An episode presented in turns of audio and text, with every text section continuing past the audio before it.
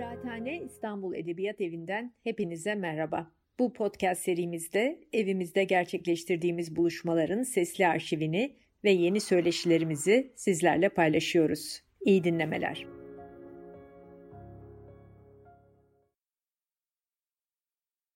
Uh, hello and welcome to the 2021 Kiraatane Istanbul Book Festival. I'm Tom Ruchet, and this year we're thrilled to be joined virtually by a number of international publishers, one of which is Graywolf, uh, the president of which, um, uh, Fiona McCrae, um, joins me now. So, um, Fiona, if I could just jump in and get you to tell us a little bit about Graywolf, when it was founded, and what its mission is. Thank you. Um, Graywolf started in 1974 as a small press um, really doing um, le- letterpress only um, of sort of hand-bound poetry books. Um, but it soon began to expand and do offset printed books, but it and take on other imprints as well. Um, I mean, other other genres um, beyond poetry, poetry, fiction, and nonfiction. And it had a good start because the first offset book was a book of poems by Tess Gallagher, who um, ended up being married to um, Ray Carver and being a, a very substantial poet with a with a big following and um, winning awards. So it it set a high bar for itself off the bat. And um, in 1984, um, it moved from the extreme northwest of the states. It moved to the Midwest, where it is now, to Minneapolis and St. Paul. And um, in 1994, I joined, and I've been there ever since. And um, we publish about um, 30 books a year, divided um, equally between poetry, fiction, and nonfiction. And we're non-profit, which means we sustain ourselves through book sales and donations. And donations come from individuals and some foundations and um, the National Endowment for the Arts and a, a, very strong local state arts board, which supports two other significant independent presses, Coffee House and Milkweed Editions. And um, I think you could say, um, I think actually, here's, I can read you my mission. Um, oh, hold on, I thought we had it. Graywolf Press um, we believe in works, hold on, sorry. Graywolf Press is a leading independent publisher committed to the discovery and energetic publication of 21st century American and international literature. We champion outstanding writers at all stages of their careers to ensure that adventurous readers can find underrepresented and diverse voices in a crowded marketplace. We believe works of literature nourish the reader's spirit and enrich the broader culture and that they must be supported by attentive editing, compelling design, and creative promotion. So I think all the, all the way through um, Graywolf's history, the focus has been on finding works that are somehow or another sort of not not commercially obvious or under like commercially challenged in some way and there's really maybe two or three ways they could be commercially challenged. One way is because of the genre, mm. poetry, translation, essays, books about writing, um, that kind of thing. And then also possibly the content, difficult, um, challenging, quiet, experimental, hybrid.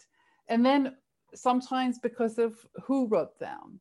Um, a, demographic that has been underrepresented, um, which is a lot of um, communities outside the dominant white culture in America, or and then also um, it sort of that crosses over with translations, people from elsewhere with different experience, but we feel that in in that there's a lot of high quality literary work that needs to be published. So we dedicate ourselves to finding those voices and giving them a platform.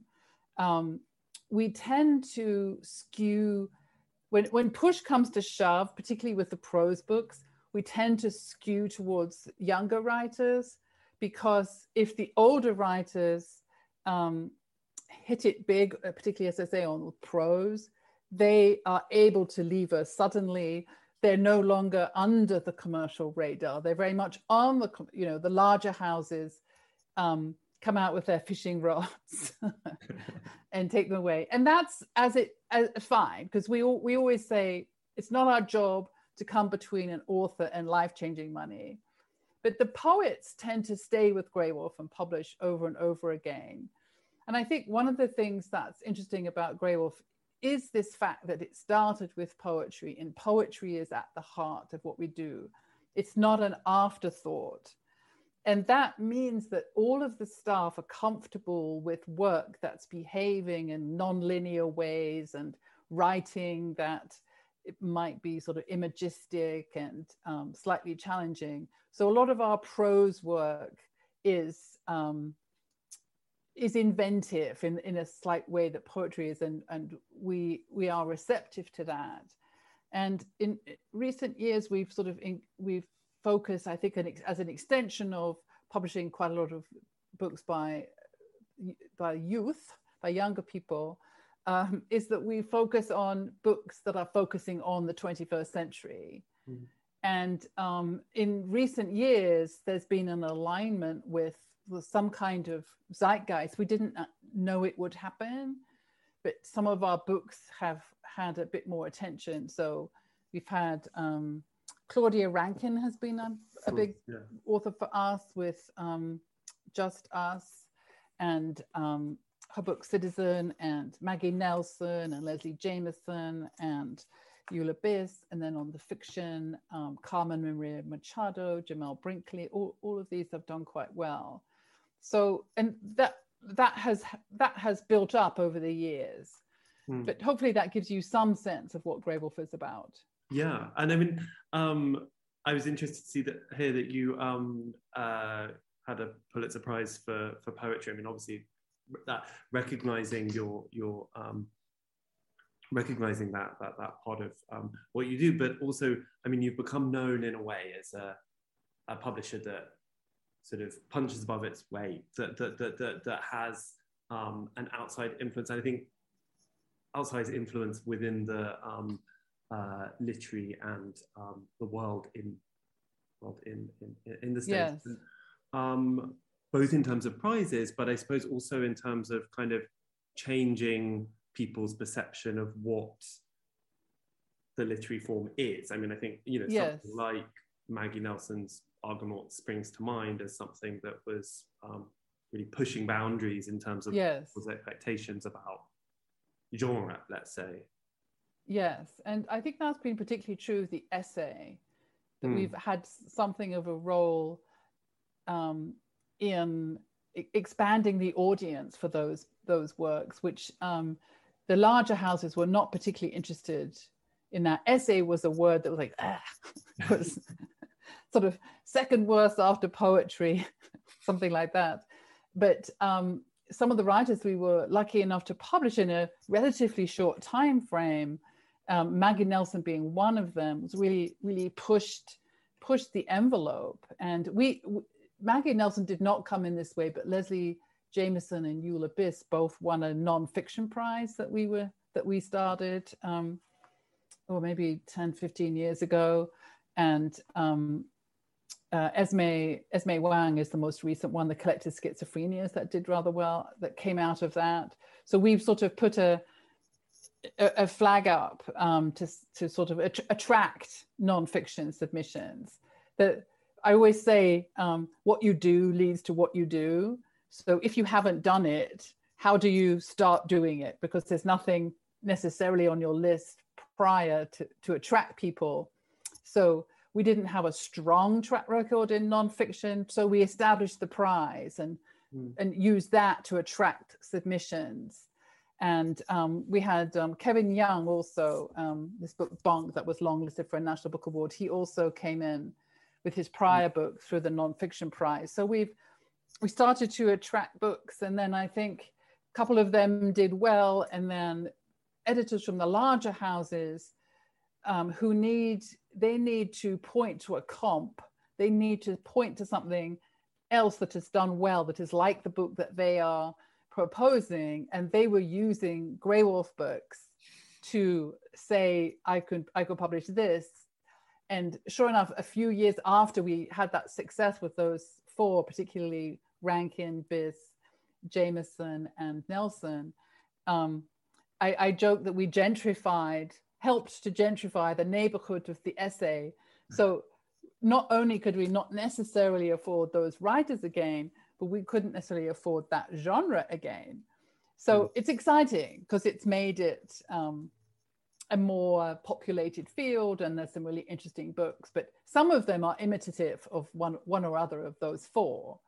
Um, but there's some really interesting work and, and of course there are we are finding some some books that we can we can do. But but you mentioned natalie diaz um, who won the pulitzer prize. We had won pulitzer prize twice before and those authors it was their third book. And in the case of vijay seshadri his third book came out 20 years after his first book. So i was like oh i see. We're, this takes some time. Whereas Natalie Diaz, it was only her second book, and it was the first time we had published her. And I feel like there's a, it's it's there's a moment now that these poets are writing incredible work. This new generation, and um, and the attention is there. The appetite for their work is there. Um, so it ha- it has been an an interesting time and I, I would say, um, I believe you're speaking with um, New Directions, who have a fabulous translation list. And there's other small presses that have fabulous poetry lists. And, um, but I think what's interesting about Graywolf is that, you know, our, is, is across the board. Mm. Like, I think we're, we're the best at hitting on all, all of the genres, if you know what I mean and it's just some of it has been incredible luck. We published a Dutch novel, and um, it um, again we, we, took it on thinking that it was a difficult book. It is a difficult book to read, The Discomfort of Evening, um, by um, Marieke Lucas Rijneveld, and it won the International Booker Prize. And it's it's not like we it wasn't like one of 20 books we'd published from Holland and one of 150 we'd published from Europe, you know.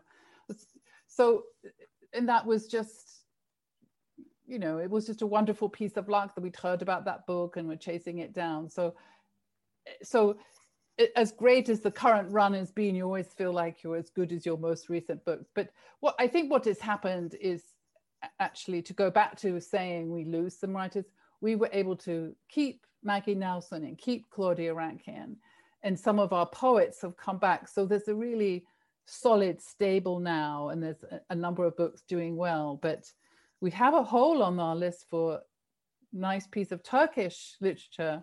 We we bid for something recently, Turkish American, but um, we did not get it.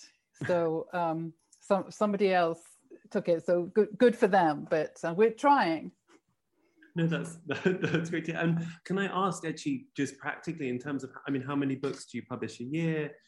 Of which of that proportion, how much is poetry? How much is Yes, um, that's. I thought I um, was trying to say that it's it's, it's thirty books a year mm-hmm. in um, ten seasons of um, of books, and it's roughly divided is evenly between fiction, poetry, and non-fiction and occasionally the non-fiction might be a book about fiction or poetry because mm. we have this list of of writing about about writing and i would say per list of 10 or 11 books one or two at the top three writers are new to the list mm. so because so we have we have um, so many returning authors which is lovely because it means we can build careers and and then it helps build the identity for the press um, but so as sad as it is when we see someone who we published before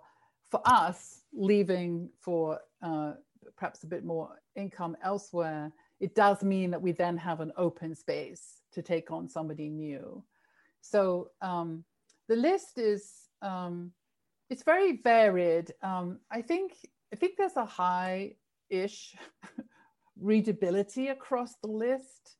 We're not um, on the extreme experimental edge, but there's a lot of fun and invention and seriousness, and there's a lot of engagement with issues about immigration, you know, climate, um, violence, you know, me, me, me Too, although nobody calls it Me Too, but that book, Anna Burns, um, hmm. Milkman, that, um, that won the Booker Prize, you know, that came out just around the time of um, the Me Too movement, although it was written, I believe, before it.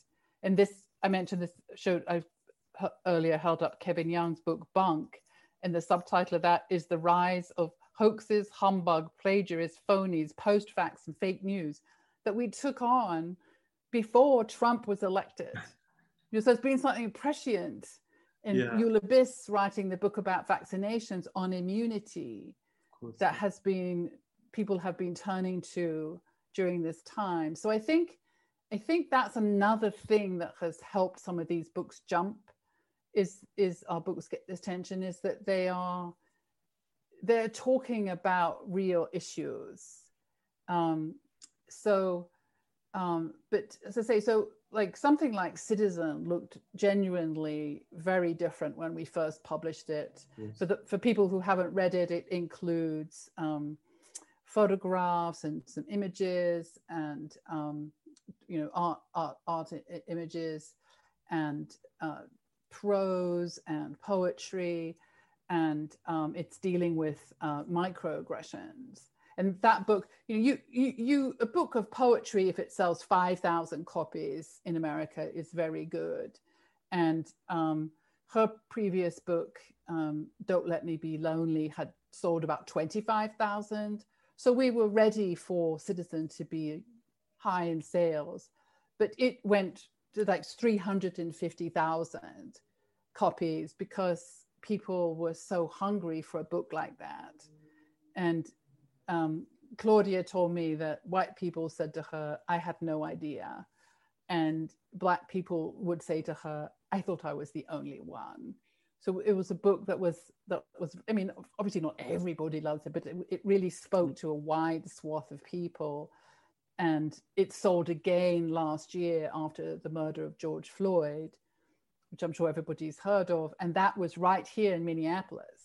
Of course. So that really that really hit home and made us look at ourselves even more uh, thoroughly through that through that lens. So that's a big discussion that's been going on in America. And our our list has been very diverse, and um, so even though we were in the pandemic and had we had um, budgeted for our sales to get a big hit in a, in a, rather sort of almost uncomfortable way, our books um, sold very well during that time, particularly Citizen. Mm.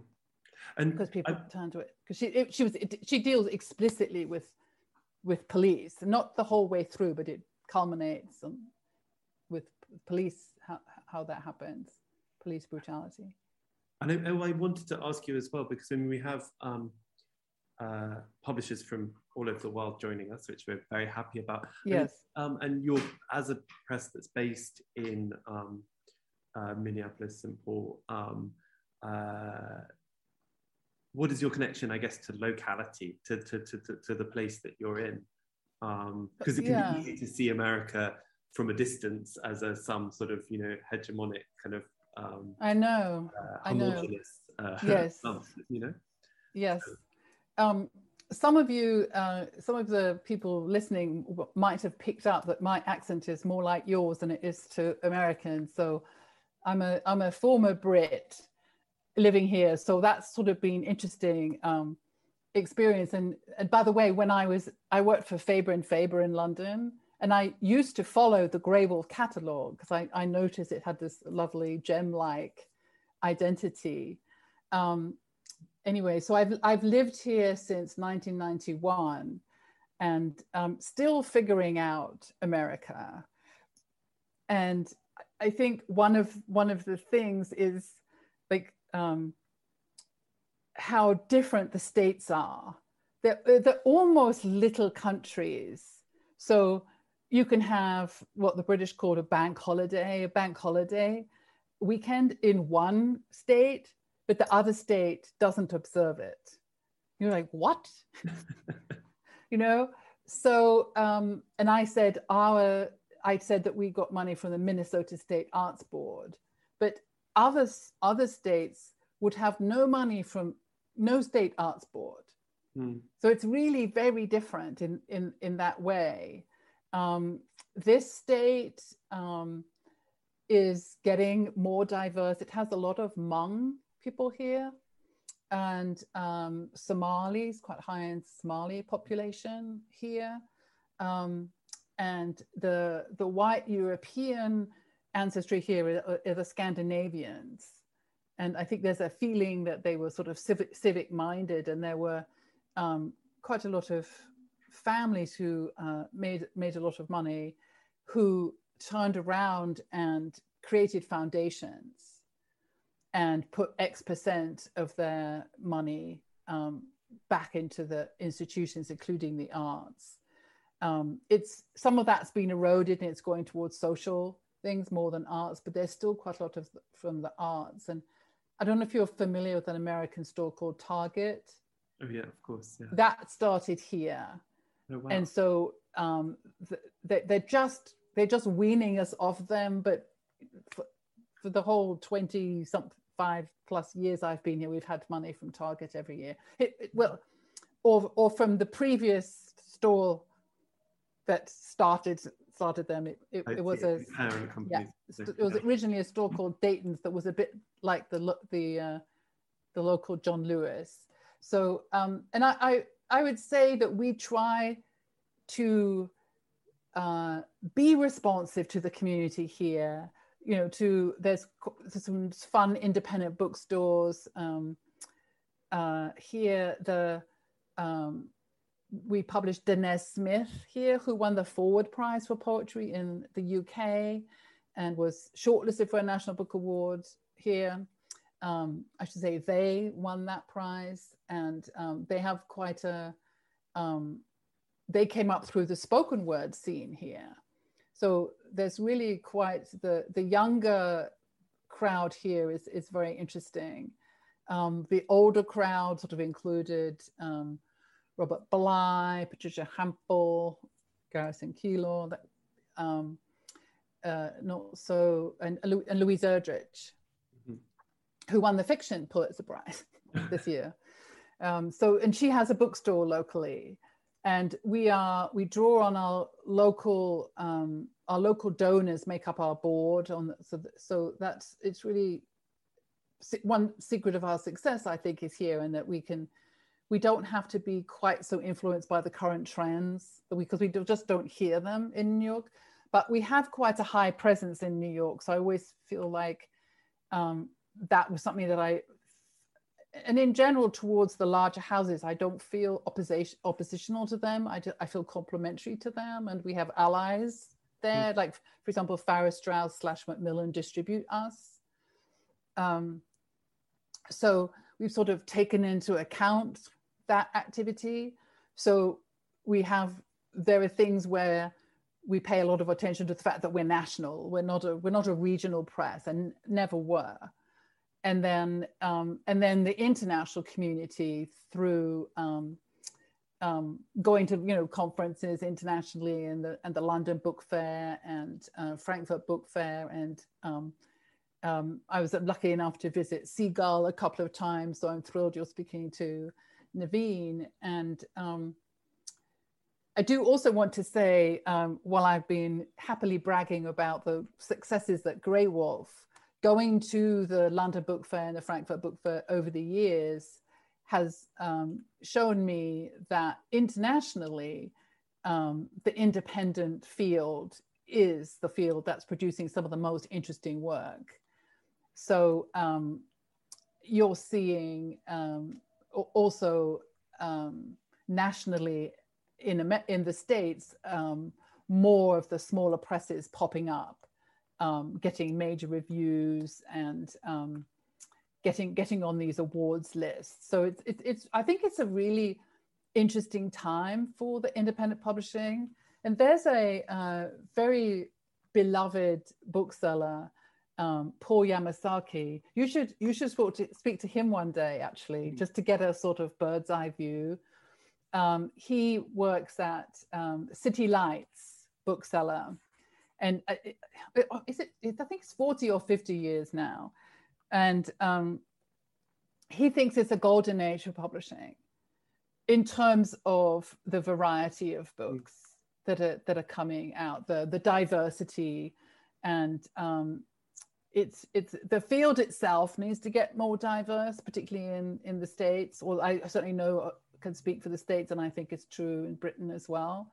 But it's it's getting there, being led by the writers, and at Graywolf, our staff is is more diverse. Our board, you know, we're sort of making efforts to do that, and you can see that also happening uh, in the in a, it's been led by the I would say been led by the small presses, but it's also happening now in the larger larger houses. So I think it's a dynamic time. It's exciting. I mean, it, it's amazing, as you said, that, that showing that um, you know uh, independent presses like Graywolf can highlight voices that you know the big houses would yes. be, would never consider um, yes. and show that there is you know yes the, the, the, commercial appetite which those bigger houses need to see you know and i think that yes um, that's an amazingly um, important and exciting yes yeah yeah and they're trying they're they're changing the larger houses the kind of books that they're paying a lot of money for changing mm. so um but there is still there is still necessarily i think with the larger houses an element of following yeah.